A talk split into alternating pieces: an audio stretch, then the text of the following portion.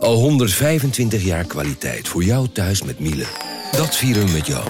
Ontvang nu tijdelijk een cashback tot 125 euro op veel Miele-apparatuur. Geniet van de kwaliteit van Miele. Voor perfect verzorgd wasgoed en kleding die veel langer mooi blijft. Voor een stralend schone vaat, even perfect als jouw diners. En een stofvrij thuis waarin echt hygiënisch schoon de standaard is. Check miele.nl voor alle feestelijke aanbiedingen. Hey podcastluisteraar. Ook op zoek naar een relevante invulling van je schaarse luisteruren? Tune dan in op de podcastserie ESG, even samengevat van BNP Paribas. Wij, Marloes en Aldert, spreken daar duurzame voorlopers en wereldverbeteraars. Waarover dan? Nou, bijvoorbeeld of we ooit duurzaam kunnen gaan vliegen. En waarom koeien in de stad nou een goed idee is? Dat en meer elke twee weken in een nieuwe aflevering. Dus abonneer je. ESG, even samengevat.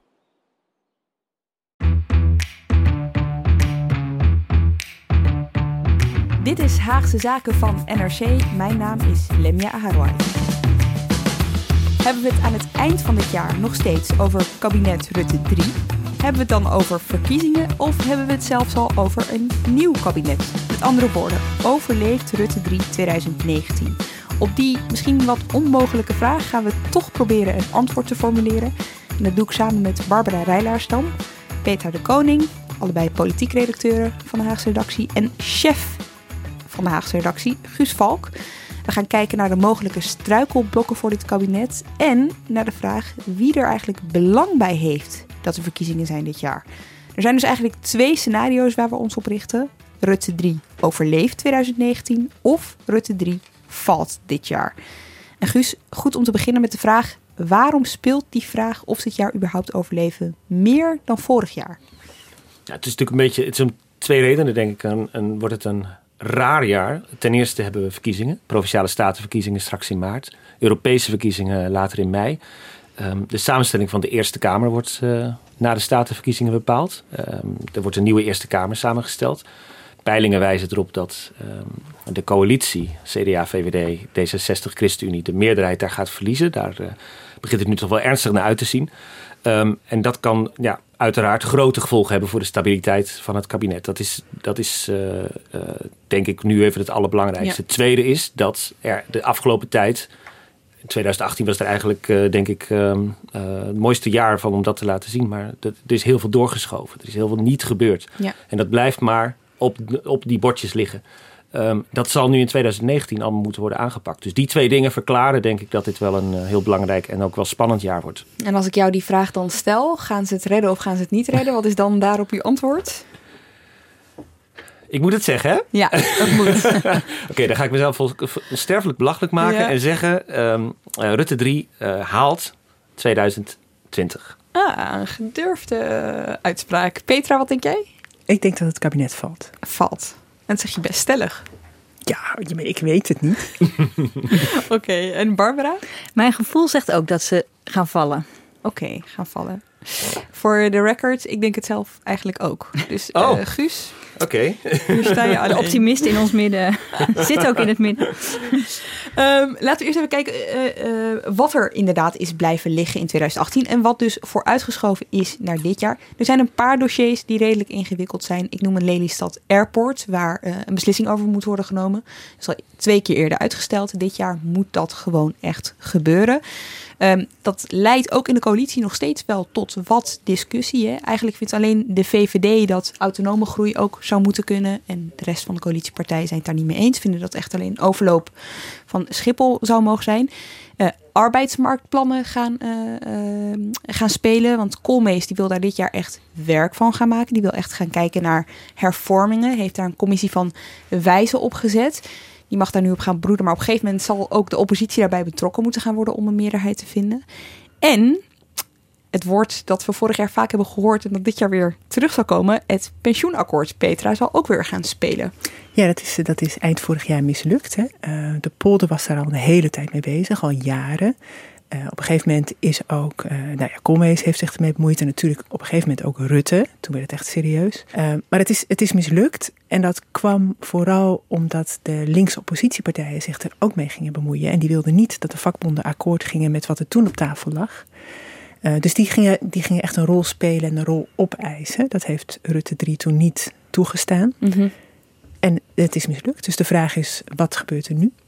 Gaat het kabinet zelf iets, iets beslissen over de pensioenen? Of gaan ze alsnog proberen om de linkse oppositie erbij te halen, om de FNV over te halen, om toch akkoord te gaan? Want het moet wel lukken, hè? Dat het mislukte straalt natuurlijk ook af op zo'n kabinet dan. Ja, zeker. Ja. Na zeven jaar. Dat zou je zeker denken. Maar Ja. weet je, misschien gaan ze iets doen aan de pensioenen, maar niet helemaal. En blijft wel het stelsel zoals het nu is overeind. Is dit nou een onderwerp waar ze op een gegeven moment ook echt de oppositie voor nodig zullen hebben? Als ze echt een heel nieuw stelsel willen, ziet het ernaar uit dat ze wel de, de linkse oppositie van ja, zeker, ja, die zullen ze ervoor nodig hebben, denk ik. Ja. Waar ziet het er naar uit? Ziet het er naar uit dat het kabinet nu zelf met plannen gaat komen hierover? Koolmees heeft gezegd dat hij, eh, dat hij een deze dagen met een brief komt erover. Maar het is ook wel logisch dat het kabinet nog even wacht op de provinciale statenverkiezingen. Wat daaruit komt en hoe de verhoudingen dan liggen. Ja, oké. Dus het tillen, hiervan kunnen we verwachten, het wordt er overheen getild. Nou ja, ze zeggen van niet, maar het zou me niet verbazen. Oké. Wat is het politieke belang? Hoe erg is het als, als Rutte 3 hier niets aan doet? Ja, weet je, ze hebben het zelf eh, vorig jaar wel hoog opgespeeld. Dus Rutte heeft gezegd dat het heel erg belangrijk was dat ze eruit kwamen. Terwijl je ook wel kunt verdedigen dat het uh, pensioenstelsel zoals het nu is wel oké is en ook kan doorgaan. Maar als de pensioenen niet worden geïndexeerd, en dat is al een hele tijd zo, dus als ze niet uh, er wat geld bij krijgen omdat de prijzen omhoog zijn gegaan, ouderen, dan, weet je, dan geef je ook wel 50 plus een soort van cadeau voor de campagne die weer zal komen. Weet je, wie, wie denkt aan die ouderen die uh, geen ja. indexering hebben gekregen al zo lang? Dus het is wel politiek echt van belang. Dat hebben ze zelf ook zo hoog opgespeeld daarmee.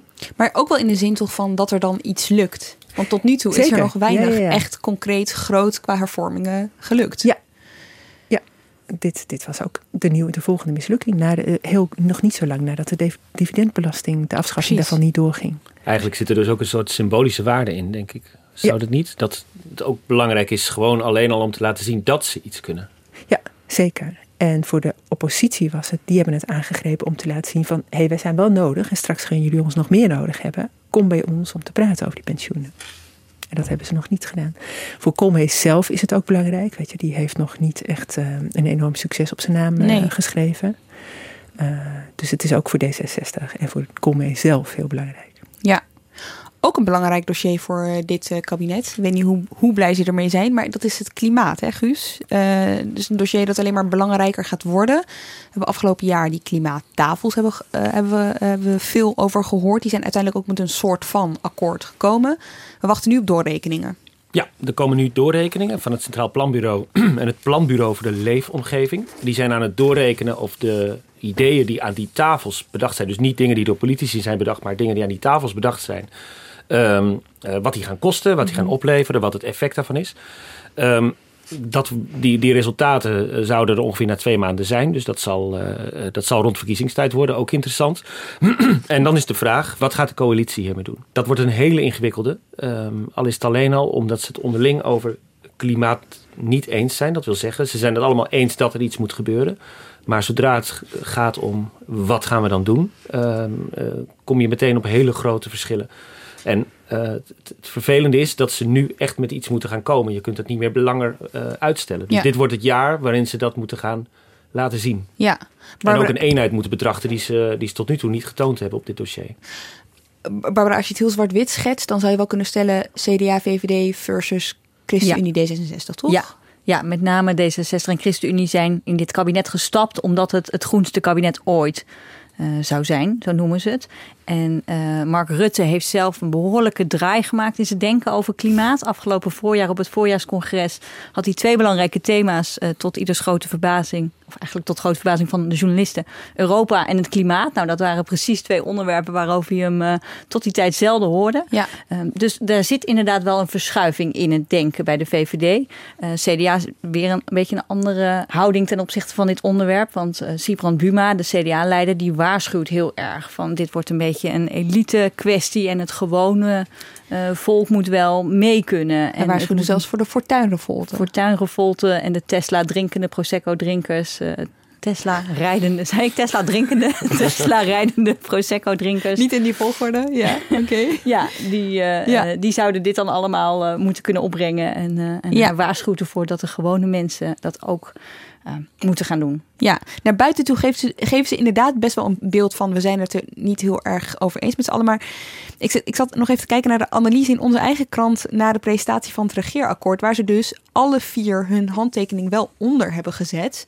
Ehm, en ja, daar las ik termen als ongekend ambitieus. eh, dat we in 2030, dat de uitstoot dan bijna de helft minder moet zijn dan in eh, 1990. Dat we zelfs Europa willen aansporen om te pleiten voor een reductie van 55% Ik bedoel, hier hebben dus ook partijen als VVD en CDA een handtekening ondergezet. Toch wel belangrijk om in het achterhoofd te houden bij nou ja, het morren over die maatregelen. Dat is, ook, Ja. dat is heel belangrijk eh, om dat te blijven zeggen. Tegelijkertijd, ehm, ze hebben, je kunt wel percentages afspreken, maar zodra het concreet wordt, is het natuurlijk een heel ander verhaal. En ehm, nu zijn die klimaattafels met allerlei voorstellen gekomen. Bijvoorbeeld ondergrondse CO2-opslag, subsidie op elektrische auto's. eh 30 tot 50.000 huizen die van het gas af moeten. En waar mensen elektrisch moeten gaan koken, et cetera. Dat zijn natuurlijk vervelende dingen soms om, naar je, eh, om aan je achterban uit te leggen. Dat Mhm. mensen iets moeten eh, betalen. En eh, vlak voor de kerst maakte ik met Petra een rondgang langs de fractievoorzitter. En toen viel mij ook op hoe bijvoorbeeld Klaas Dijkhoff daar de hele tijd mee worstelde. Dus aan de ene kant is hij dan is hij voor iets doen. En tegelijkertijd is hij ontzettend bang voor ja, ook toch gestraft te worden door, door de kiezer. Ja, Ehm, en hij zei de hele tijd van ja, die marktprikkels, waar dan die klimaattafels mee komen. En wat Diederik Samsom zo graag wil. Dus belonen wat goed gedrag is en straffen wat slecht Ja. gedrag is. Op zich een hele liberale gedachte.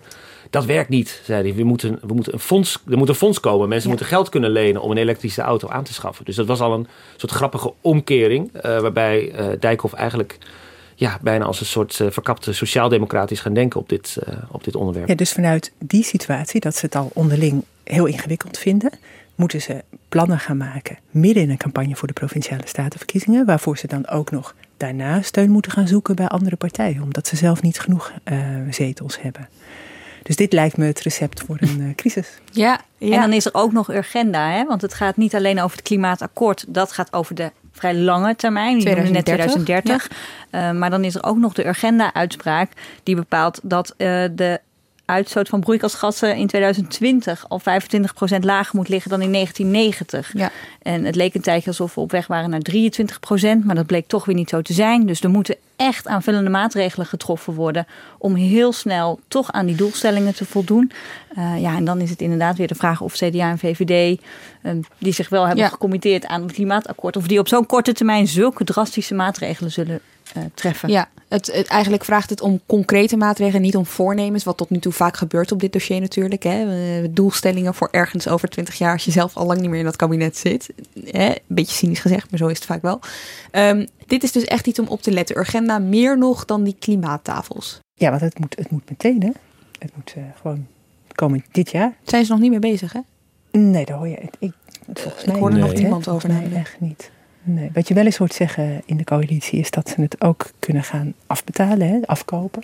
Dus dat ze dan de dwangsom kunnen gaan betalen die de rechter dan eh, de staat misschien oplegt. Dat is natuurlijk niet zo fraai. Dat wordt ook niet zo gezien. Als, Er is nog geen bedrag heel bekend, hè? Nee, nee, nee. Eh Agenda zelf heeft gezegd, eh, we zullen die dwangsom die we gaan eisen echt zo hoog maken dat het goedkoper wordt voor de, voor de staat om een kolencentrale te sluiten. En, en ze hebben ook de macht om zoiets te zeggen, want ze weten de rechter achter zich te vinden. Dus met andere woorden, je weet dat je in je gelijk staat. Dus het, bedrag kan je flink omhoog. Ja, dat zou wel bizar zijn natuurlijk als het zo...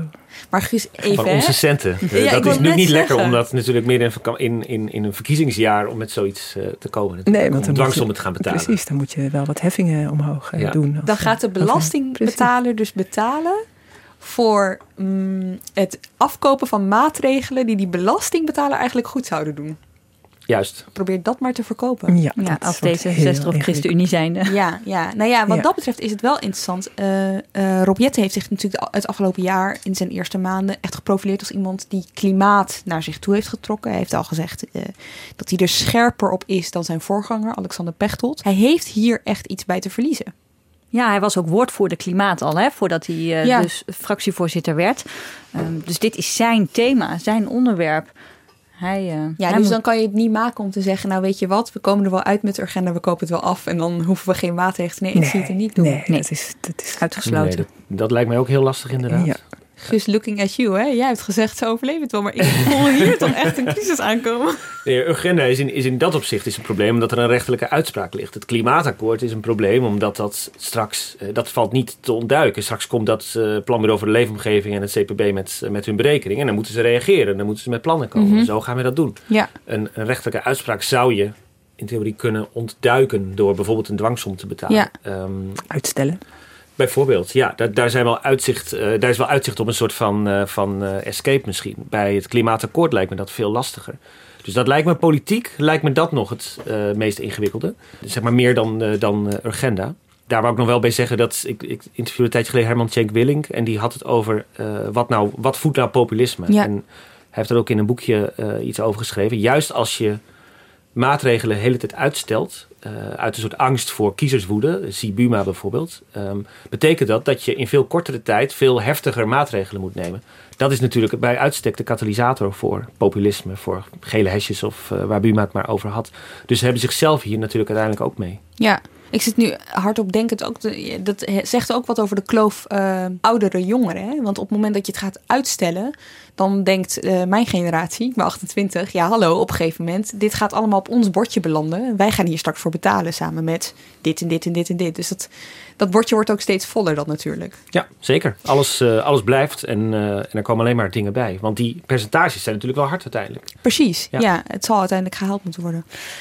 Oké, Barbara, jij zegt Rutte eh, die lijkt te draaien. Zijn fractie leg jij uit, Guus. Hè? Klaas Dijkhoff is daar is nog enerzijds, anderzijds eh, eh, Ja. daar zijn we bezig. Het kan zo zijn natuurlijk. We hebben het eerder meegemaakt dat, eh, dat was bij Lubbers 2, bij de val van Lubbers 2, dat ministers, er waren toen ook toevallig VVD-ministers, eigenlijk best wel voor maatregelen waren. Dat ging toen over de forfait. Reiskostenforfait. Reiskostenforfait. Eh, de fractie was ermee oneens en uiteindelijk bleek die fractie machtig genoeg om een heel kabinet te laten vallen. Valt daar iets over te zeggen al? Nou, het is puur speculatief, maar je kunt je natuurlijk inderdaad voorstellen dat de VVD-fractie op een gegeven moment zegt: dit gaat ons veel te ver. Dit past zo niet meer bij de VVD en ons verhaal. Eh, ja, dat ze zich er niet aan willen committeren. Mhm. Ik, ik sluit dat zeker niet uit. Eh, ook omdat op dit moment, hè, we hebben natuurlijk een ingewikkelde coalitie met vier partijen. Twee linksere partijen, twee rechtse partijen. Dus daar is al heel veel eh, aan compromissen gesloten. Dus de VVD kan zich al eh, bij een heleboel onderwerpen niet echt herkennen in het regeerakkoord.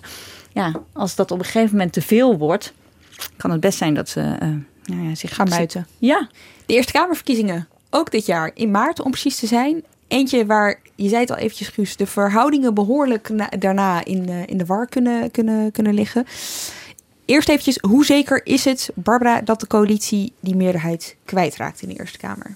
Nou, 100% zekerheid heb je nooit. Mhm. Maar dit is, eh, het wordt vrij onmogelijk voor de coalitie om, eh, om nog een meerderheid te behalen. Dat zie je gewoon aan de percentages. Eh, de huidige samenstelling van de Eerste Kamer is zo dat de VVD 13 zetels heeft en CDA 12. Dus die hebben samen eh 25 zetels en 30% eh, van de stemmen. Maar je zag al dat de VVD eh, is gezakt in 2015 ten opzichte van 2011. Dus als die lijn nou ja, Doorzet. doorzet of gelijk blijft, dan blijven zij op die 13 uitkomen. Het CDA zit nu significant lager dan in 2015. Dus die hadden er 12. Die zouden nu, goed, het is allemaal met een korreltje zout in de peilingen, eh, tussen de 7 en 10 uitkomen. Dus dan hebben ze samen niet 25, maar 23 zetels. Grofweg. Ehm, nou, de grootste pijn zit echt bij D66. Ja. Die zijn enorm gestegen eh, in 2015 ten opzichte van 2011. Een verdubbeling. Die gingen van 5 naar 10 zetels. En die staan er nu slecht voor. Die hebben eh, de laatste verkiezingen niet glansrijk doorstaan. Die hebben een leiderswisseling gehad. Rob Jetten moet zich natuurlijk nog bewijzen. Ehm, Alexander Pechtold heeft heel veel jaren heel veel overwinningen eh, Geboekt. geboekt voor zijn partij. Dus het ziet er slecht uit voor D66. Het zou best kunnen dat die inderdaad weer halveren. Dus terugkomen op het niveau van 2011.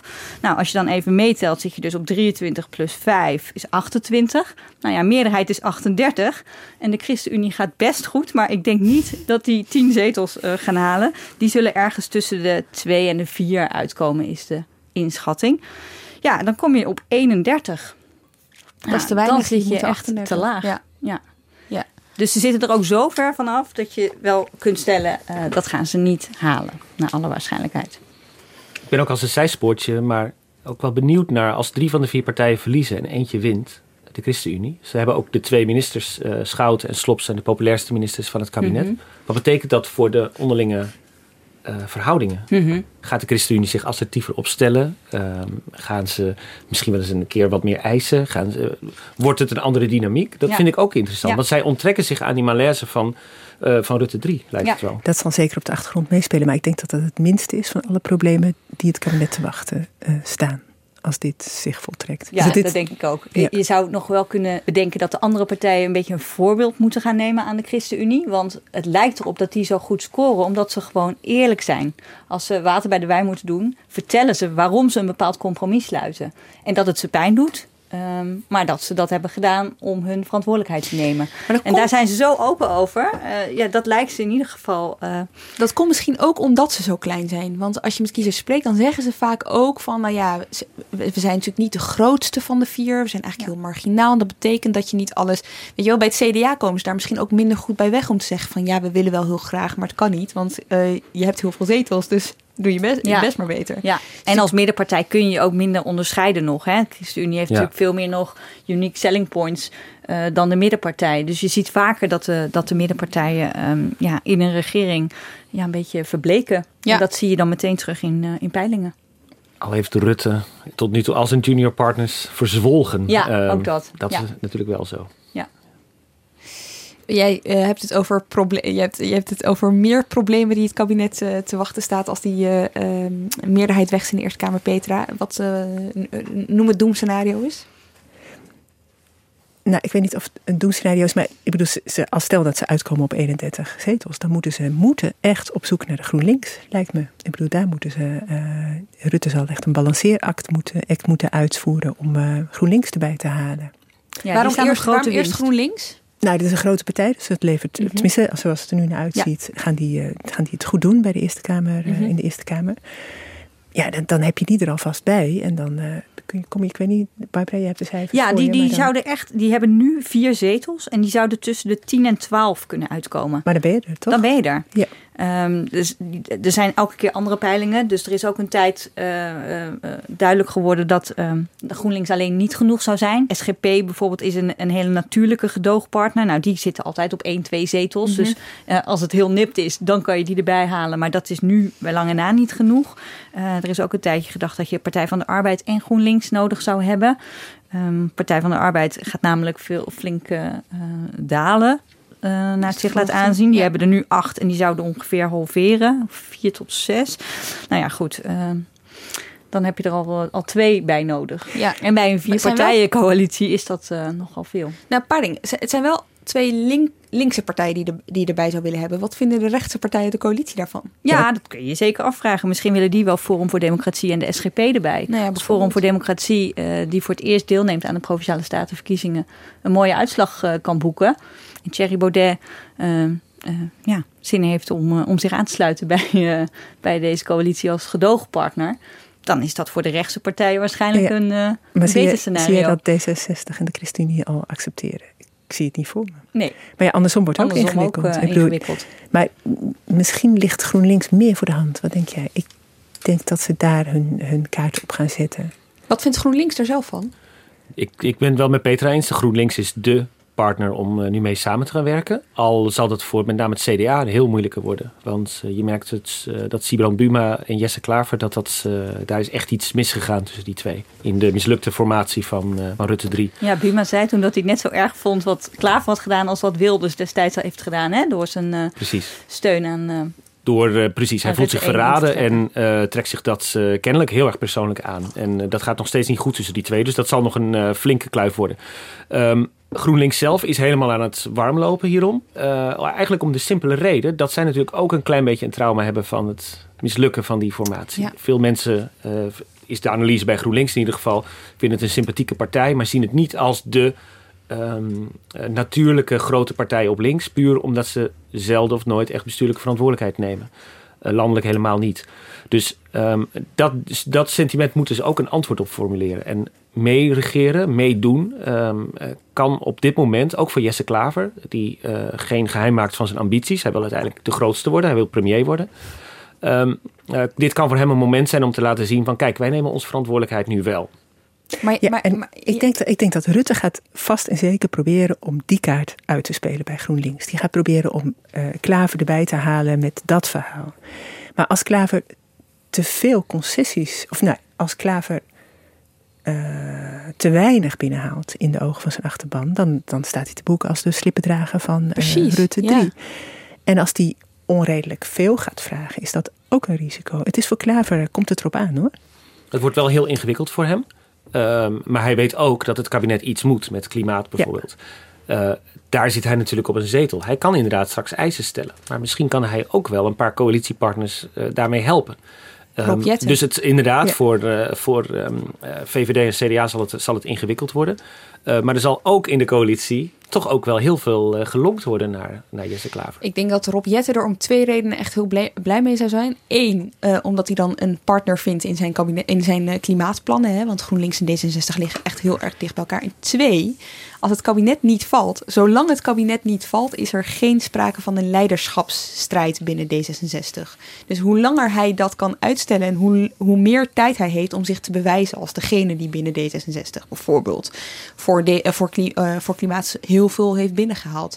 Dus als er iemand is ja, die er belang dus bij heeft, dan is hij het wel. Je hebt moet ja. tijd kopen eigenlijk. Ja, ja hij koopt tijd. En hij kan die tijd ook gebruiken om daadwerkelijk, als het lukt, met GroenLinks plannen er doorheen te krijgen. Andersom kun je net zo goed zeggen dat het voor Klaver dus strategisch uh, heel goed uit zou komen als, die, als het kabinet valt. En als hij, daar, uh, als, als hij dat in handen heeft en hij laat dat gebeuren. Weet je, misschien als dat gebeurt na de statenverkiezingen. En Rutte zou toch naar Brussel vertrekken, omdat het kabinet gevallen is, omdat hij hier dan misschien niet meer nodig is. Dan ligt het hele speelveld politiek gezien open. Tenminste, zo zien ze dat hier. Dan kan, uh, en Rob Jet is nog maar net begonnen, dus dat is dan geen grote tegenstander. Uh, Buma uh, is natuurlijk wel de senior, de wat oudere, hè, die kan zich zo presenteren als de ervaren politicus. Maar hij heeft ook te maken met kritiek in zijn eigen partij. En hij heeft twee uh, mogelijke opvolgers rondlopen, Hugo de Jonge en uh, Bobke Hoekstra. Dus je zou kunnen zeggen, misschien kan Klaver die ook wel aan. Misschien is dit zijn kans. En Klaver kan zich op klimaat natuurlijk perfect positioneren tegenover Thierry Baudet.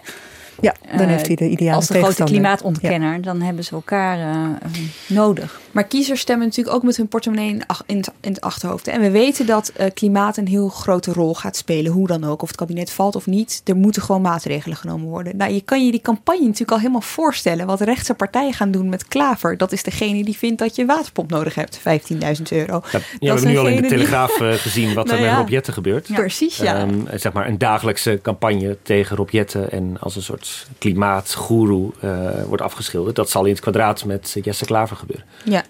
Vermoed wel dat zijn achterban op zich immuun is voor dat soort aanvallen. Want dat, ja, dat die rechtspartijen dat roepen of dat het in de Telegraaf staat, ja, zo so Dat zullen ze niet zo heel erg vinden. Het maakt er misschien ook wel weer, want dat is natuurlijk wel de uitdaging voor Jesse Klaver nu. Mhm. Mm -hmm. uh, wordt maar is ook de oppositieleider van Nederland. Mm -hmm.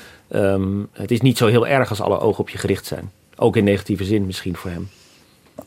Ja, achter, voor, zijn achter, voor zijn beoogde doelgroep in ieder geval uh, niet. Ja, en, en, hij is natuurlijk heel erg bezig te verbreden. Hè? Hij um, uh, heeft een soort idee van zijn partij. Die wil hij omvormen tot een, tot een brede linkse partij. Dus weg van die jonge stedelijke uh, vrouwelijke kiezers. Over, de, over het algemeen GroenLinks, zeg maar de, de, de, de, de hardcore achterban vormen.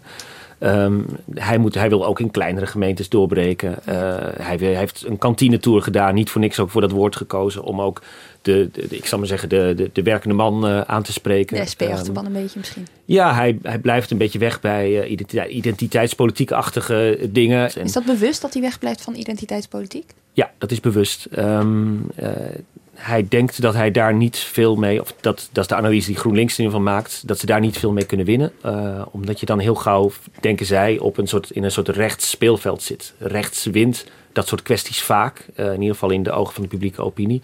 En je bent altijd aan het reageren. Dus daar wil hij een beetje wegblijven. Uh, bovendien wil hij juist heel erg verbreden. En dan helpt het niet om over symboolkwesties te beginnen. Uh, dat, daar zit wel een echte strategie achter, inderdaad. En daarmee probeert hij het grote linkse alternatief uh, te worden. Want die vacature voor linkse oppositieleider is natuurlijk nog steeds niet echt eh, vervuld. Ja. Met drie eh, ja, middelgrote partijen en nog, nog wat kleintjes erbij. Ja. Heeft Klaver zich eigenlijk al een keer uitgesproken over al dan niet hulp eh, op het moment dat er, dat er een minderheid is in de Eerste Kamer? Eh, ja, dat heeft hij gedaan. Ehm, Dat koppelde hij toen aan de dividendbelastingen. Ja. Hij heeft toen een soort ehm, Ja. veto uitgesproken. Hij zou nooit gaan, eh, gaan gedogen als de dividendbelasting eh, maatregel niet van tafel was. Nou ja, de, de- Die is van tafel. die is van tafel. Dus. Dus de weg is ligt eh, geen stroomreet vrij. in de weg. Ja, precies. De PvdA eh, is natuurlijk een van de andere partijen waar je ook nog naar zou kunnen kijken voor Ja. hulp aan de linkerkant. Maar die zijn een beetje aan het eh, slingeren eh, afgelopen jaar. Eerst zei Asscher, eh, de PvdA-leider, dat hij wel genegen was eh, om steun te geven bij het verlies van de meerderheid in de Eerste Kamer. Daar- Mits er tegemoet zou komen worden Ja. aan drie voorwaarden.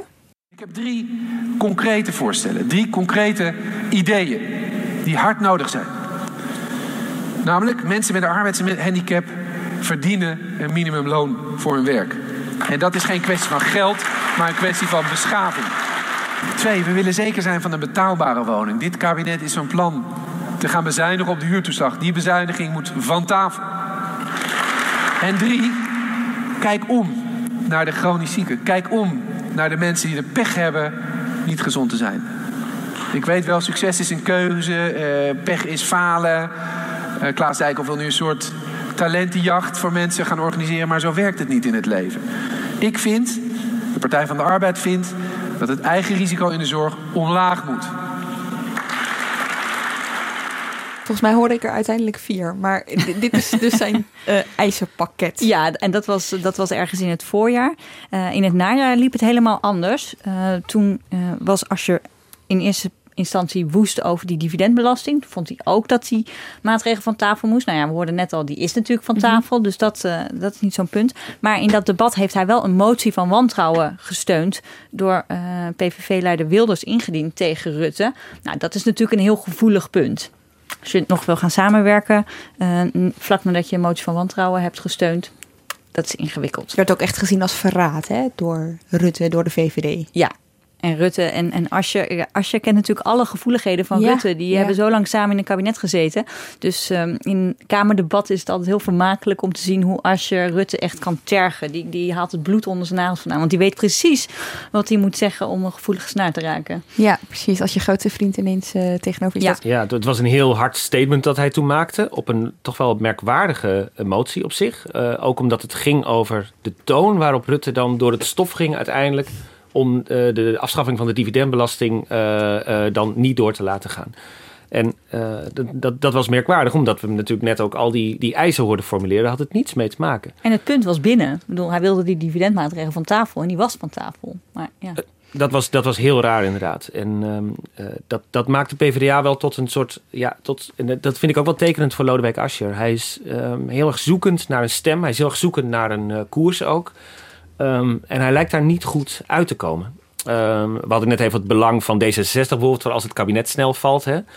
Ehm, misschien komt het voor Asscher ook nog wel te vroeg ehm, om, om er nu al te staan. Hij is zowel, zeg maar, als het gaat om de koers van de sociaaldemocratie, zijn eigen visie, aan het zoeken, aan het zwalken eigenlijk. Hij heeft Eh, zich ook nog niet echt kunnen, dan baseer ik me totaal op de peilingen, maar hij heeft zich ook nog niet echt kunnen bewijzen. het beeld is dat, dat hij langzaam omhoog kruipt, maar het is wel de Partij van de Arbeid. Die hoort Ja. niet rond de elf zetels te staan. Dat, eh, die hoort natuurlijk veel hoger te staan. En zou het kunnen zijn dat het kabinet denkt, ach, de PvdA is toch zo'n Nee, ja. huis uit bestuurderspartij, die, die doen uiteindelijk toch wel mee. In de coalitie hoor je dat. Die hoor je dat. Oké, eh, Lodewijk Asscher heeft gek gedaan bij dat debat toen met die motie. Dat vinden ze raar.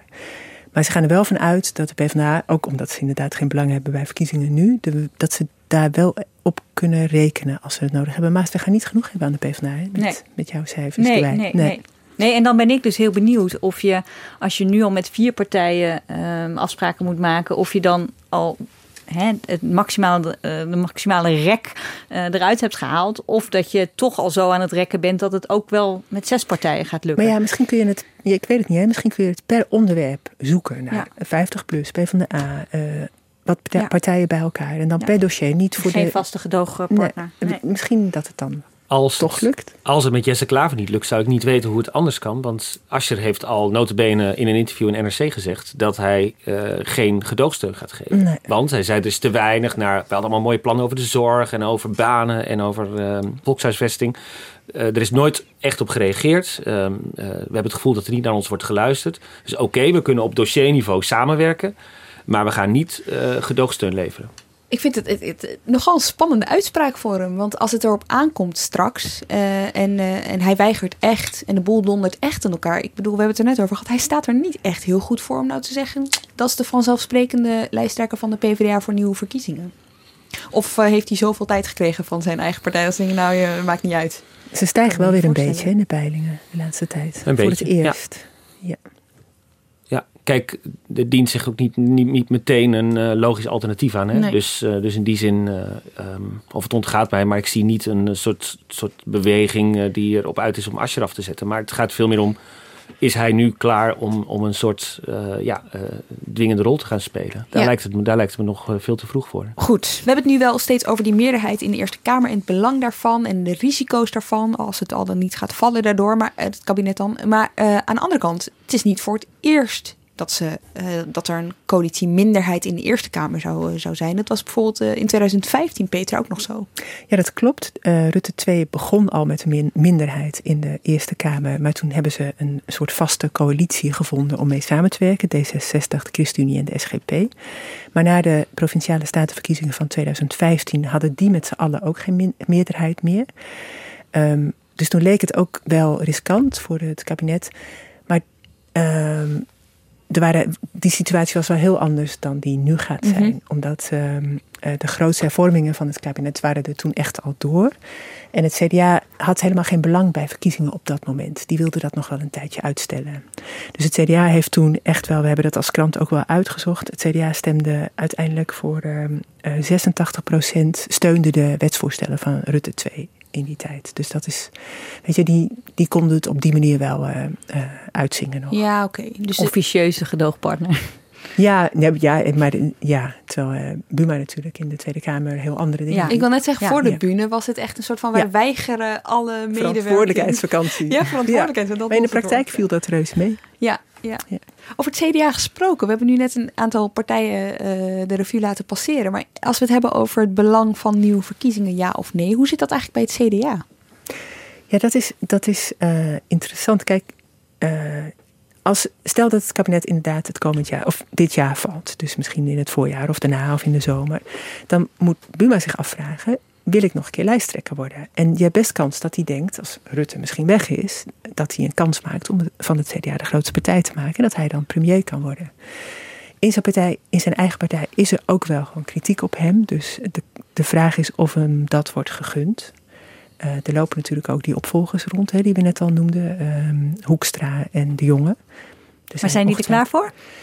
Ja, dat, ja, poeh, geen idee. Ik, zou ik nog niet kunnen zeggen. Dat ze, wat denk jij, ik heb, ik heb, eh, zou, zou ik ook niet op die manier kunnen zeggen. Ik bedoel, dat dachten we bij Balkende waarschijnlijk ook hoor. Dus het loopt altijd raar. Hè? Dat, dat je denkt, is iemand er klaar voor en dan staat hij er ineens. Ik heb wel het gevoel dat ze er allebei wel flink mee bezig zijn.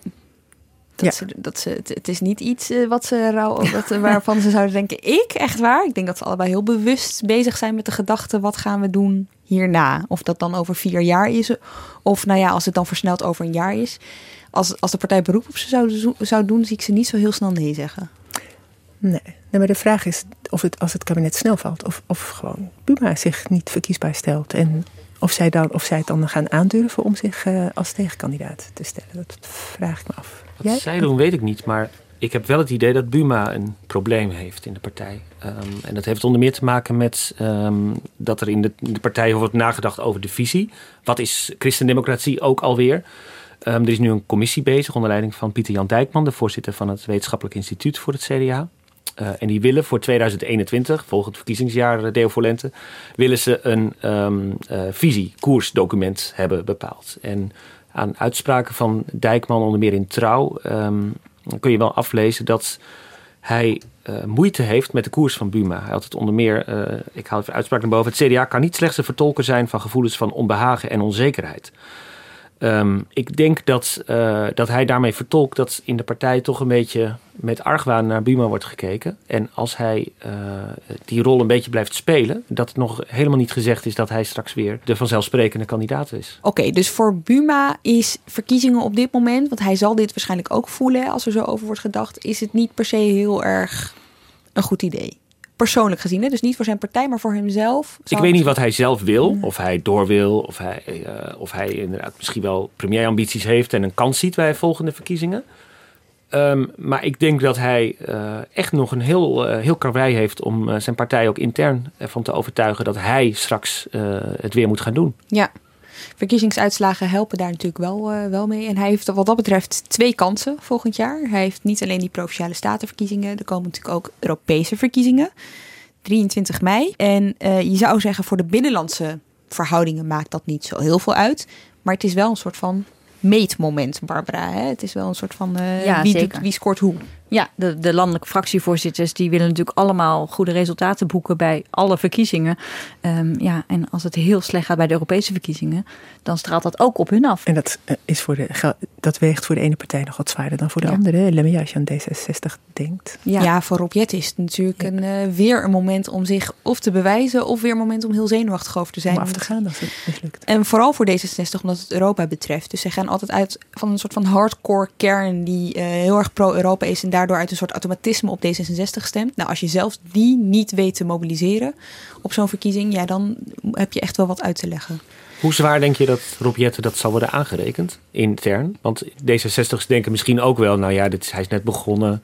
Uh, we nemen ons verlies dit jaar, maar uh, hij staat er wel als straks Tweede Kamer. Nou ja, dat geldt misschien wel voor uh, echt de leden van D66, hè? dus de, de, de kleine kern echte kiezers. Maar het punt met D66 is dat mensen vaak ook wisselen tussen tussen verschillende partijen. Dus bijvoorbeeld met GroenLinks en de PvdA en D66. Daar zie je voor D66 kiezen in ieder geval overlap.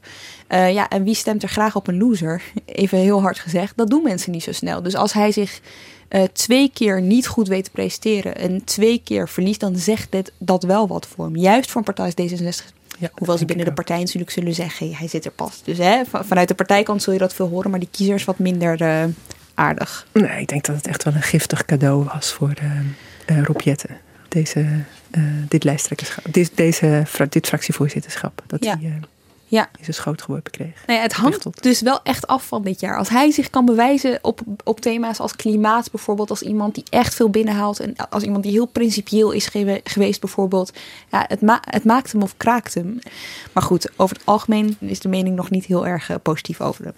Ook niet binnen D66 overigens. Maar goed, die Europese verkiezingen dus. Um, eigenlijk is dat, is dat dus vooral een meetmoment voor, voor sommige partijen. Maar verder is het niet iets waar de coalitie zich qua coalitie en qua, qua hoe noem je dat, levensduur van het kabinet zorgen over hoeft te maken.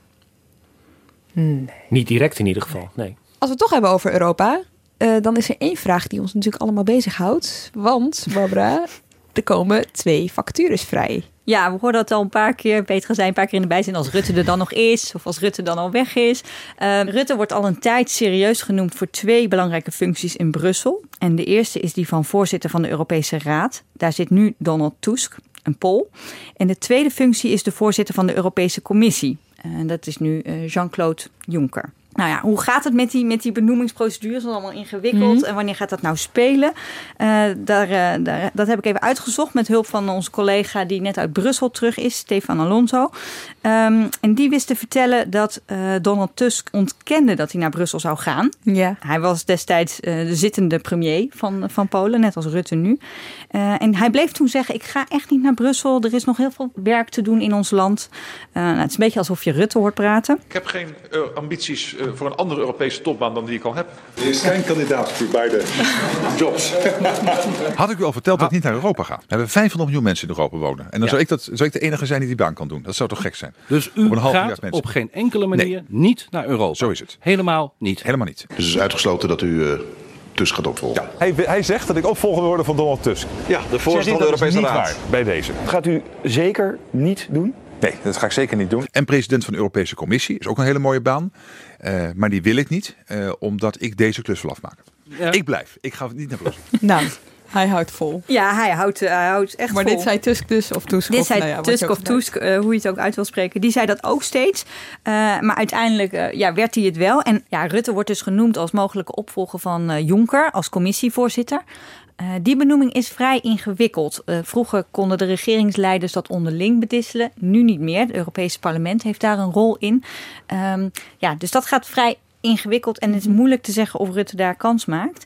Ehm, de verkiezingen zijn in mei. Ehm, bij de benoeming van Jonker was na een ruime maand duidelijk dat hij het werd. Dus dat zou ja, ergens in juni zijn als, eh, als Rutte daar eh, eh, kans maakt. Komt op zich wel goed uit, want na het reces kan hij eventjes eh, kan iedereen even bijkomen ja, van het nieuws. Ja, en de andere functie van eh, voorzitter van de Raad, dus als opvolger van Donald Tusk, ehm, dat speelt iets later. Eh, dat speelt op 1 december 2019. En bij Tusk was het duidelijk drie maanden voor zijn benoeming. Dus dat zou in september ongeveer zijn. Betekent zijn vertrek per definitie, want stel dat ze die hele rambam eh, met de Eerste Kamer en klimaat en alles gewoon overleven, het kabinet, betekent zijn vertrek per definitie de val van het kabinet? Dat denk ik wel. Ja, dat denk ik wel. Staatsrechtelijk gezien hoeft dat niet. Nee, dat hoeft niet. Ze kunnen best Edith Schippers Ja. naar voren schuiven of iemand anders. Maar daar moeten de andere partijen wel mee instemmen. Ja, oké, maar dat zien we niet zo heel snel gebeuren. Ik denk niet dat de andere Nee, partijen andere heel veel zin hebben om eh, Nee. iemand als bijvoorbeeld Edith Schippers eh, eh, zich te laten warmlopen. eh, in zo'n periode. Die denken dan verkiezingen en dan mag de nieuwe VVD-leider zich meteen. Ja, joh, met deze kans bewijzen. met een verzwakte VVD zonder Rutte Ja. laat, laat niemand ook aan zich voorbij gaan. Hoor. Nee. Ja. Dat, Verzwakte VVD, ik wil hier zo'n beetje mee eindigen, maar eh, Barbara, eh, over de VVD en het belang van nieuwe verkiezingen hebben we het eigenlijk nog niet echt gehad. Nee, nou de VVD heeft niet zoveel belang bij, eh, bij verkiezingen. Waarom niet? Omdat je dan meteen die leiderschapskwestie krijgt. Mark Rutte zit er nu al, al drie periodes. Ja. Ehm, ja, die, die komt voor de vraag te staan, ga ik door of niet? Ja. Dan ga je kijken, wie zijn de mogelijke opvolgers? Edith Schippers wordt dus vaak genoemd. voormalig minister van Volksgezondheid. En eh echte vertrouweling van Rutte. Zij is weggegaan uit de politiek omdat ze ja, gewoon meer tijd voor haar gezin wilde. En, en eventjes iets anders. Dat argument Maar kennen we wel. Dat argument niet kennen uit we. te sluiten dat je ooit terugkomt. Nee, ja. Nee, nou ja, en we hebben ook nog steeds niet gehoord wat ze nu gaat doen. Dus ja, misschien eh, Ja. eh, eh, zou het best kunnen. Eh, Klaas Dijkhoff wordt wel genoemd, maar eh, daarover is inmiddels steeds meer twijfel of hij geschikt zou zijn en of hij het zelf wel echt zou willen. Dus dat maakt het allemaal niet heel comfortabel voor de VVD om nu het kabinet te laten klappen en het op verkiezingen te laten aankomen. En bovendien is er ook wat gemor eh, binnen alle gelederen van de partij over de de koers en, en wat ja, populistische, eh, lichtvoetige toon eh, van, van met name Klaas Dijkhoff, die nu de fractie leidt. Ja, de burgemeester van Purmerend is natuurlijk, eh, heeft zich pas uitgeschreven. Hè? Heeft hij per Ja. open brief, eh, behoorlijk pittige brief was dat ook, eh, heeft hij dat kenbaar gemaakt. Hij blijft burgemeester, maar is geen VVD'er meer. Koen Schuiling, de burgemeester van Den Helder, die laat in de krant van vandaag ook weten dat hij zich heel erg zorgen maakt hè, over de koers van de VVD. Nou ja, je, je kan zeggen dat misschien er wel echt wat aan de hand is daar. Ja, en ja, ze hebben waarschijnlijk dan echt even tijd nodig om onder leiding van een nieuwe leider eh, met een nieuw verhaal Ja. eh, er weer te staan. Ehm, ja, of ze dat nu snel gaat lukken hè, zonder tussentijdse verkiezingen, dan, dan is het al vrij krap. Maar met tussentijdse verkiezingen gaat dat helemaal niet lukken. maar weet je, ze gaan toch door die fase heen moeten. Ja. Want Rutte gaat toch Rutte gaat een keer weg. een keer weg. Ja. En dan, gaan ze, dan weten ze dat ze zullen zakken. Ja. En ehm, dan, dan moeten, dat moeten ze toch een keer hebben. Dus dat, dat kan ook nu. Dat kan ook het komen. Ze kunnen het ook als een jaar. kans zien of dat ze denken we eventjes in de schaduw eh ja, als in de luwte. eh, klimaatplannen moeten worden uitgevoerd, dat zij dan niet de eerste verantwoordelijke daarvoor zijn. Of ze denken, als Edith Schippers wil, eh, we hebben de perfecte kandidaat, eerste vrouwelijke premier. En eh, ja. Ja, kan misschien zien ze het als een kans. Ja. Maar het interessante is dus, hè, Lemia, volgens mij dat je, want we hadden het over of het kabinet zou vallen of niet, maar dat je dus ziet dat een, ehm, dat als Rutte naar Brussel vertrekt, valt het kabinet. Maar alleen al het idee dat hij misschien vertrekt, maakt het kabinet ook minder stabiel. Ja. Dat is een soort zelfversterkend effect, weet je. Want als die hun kans ruiken en misschien het kabinet minder stabiel maken en het kabinet valt, gaat hij misschien ook wel echt naar Brussel, weet je. Ja, Nou goed, ja, we gaan ja. het zien. Ja. Kip, Het is, al, het is, Ja, het is in feite er al, omdat er er zoveel al. over gepraat wordt. Ja, dat Dus weet het is Rutte natuurlijk ook heel Ja. goed. Ja, Ja. ja. en ook VVD'ers praten er gewoon openlijk over. En, en speculeren erop. En, dus het is al heel erg aanwezig. Ja. Dat, ze, dat vertrek van de, in zekere zin is Rutte dus al vertrokken, zou je kunnen zeggen. Ja. Daar moet je dus nooit vooraf ook maar het idee wekken. Maar dat doet Nee, hij dat eigenlijk doet ook hij niet. zelf hè? ook niet. Moet je nee, maar ik hoor wel heel veel dat ik word genoemd, eh eh, z- eh, achtig zinnetje, wat hij de hele tijd eh, in die compilatie heeft. Dus het, natuurlijk ontkent hij het hard. En, en, maar goed, zoals we net hoorden, hij, hij praat er ook gewoon wel, natuurlijk wel graag over. Oké, we hebben het eigenlijk gehad over alles wat je kunt voorzien, wat er gaat gebeuren en wat nog wel eens een crisis op kan eh, leveren. Er kan natuurlijk altijd nog iets gebeuren eh, waar we nu nog geen zicht op hebben. Ik noem maar wat, een kinderpardonzaak die weer gaat spelen of eh, whatever. En Guus, kijk jij nog even één keer aan. Ben je inmiddels van mening veranderd? Of, eh? Nou, ik word hier niet vrolijker van als ik even eh, eh, zeg maar, vanuit het perspectief van het kabinet denk. Ehm, want dit zijn allemaal reële scenario's hoor. Maar ik, ik zat wel e- nog even na te denken van... oké, de laatste vijf kabinetten die gevallen zijn... zijn gevallen om hele principiële dingen. Bijvoorbeeld de zaak Hirsi Ali of eh, Srebrenica, Paars 2. Ehm, of het waren totale eh, constructen die absoluut niet konden. Zoals bijvoorbeeld het minderheidskabinet ehm, eh, Rutte 1. Of zoals eh, Balkenende 1 met de LPF. Ehm, dat wat met, zeg maar kabinetten met gigantische weeffouten. Dus het moet ofwel een enorme zaak zijn, ofwel het moet al iets helemaal in de, in de, in de, een soort van in de grond niet deugen, zo'n kabinet. En die beide dingen zie ik nu niet. Ehm, maar goed, het is wel waar dat als Rutte vertrekt of als er iets gebeurt, et cetera, dan kan het inderdaad nog wel eh, veranderen. Vooralsnog Oh, ga ik hier nog heel- even vanuit. Oké, oké, oké. Want ik wil net zeggen, het is een heel politiek antwoord dit. Is het een ja of is het een nee? Gaan ze vallen of gaan ze niet vallen? Gaan niet vallen. Ja, ze gaan niet vallen. Je blijft erbij. Je snapt dat we in januari 2020 eh, dit bandje ik weer langs eh, een fles champagne met eh trouw tegemoet. Oké, dit was het eh, voor vandaag. Dank jullie wel. Volgende week zijn we er weer. Suggesties voor onderwerpen die we volgens jullie moeten bespreken in 2019 zijn natuurlijk meer dan welkom. Mail ze naar podcast.nrc.nl. Vragen, opmerkingen, alles kun je erheen sturen. Dit was het dus voor deze week. Dankjewel Guus Valk, Peter de Koning en Barbara Rijlerstam.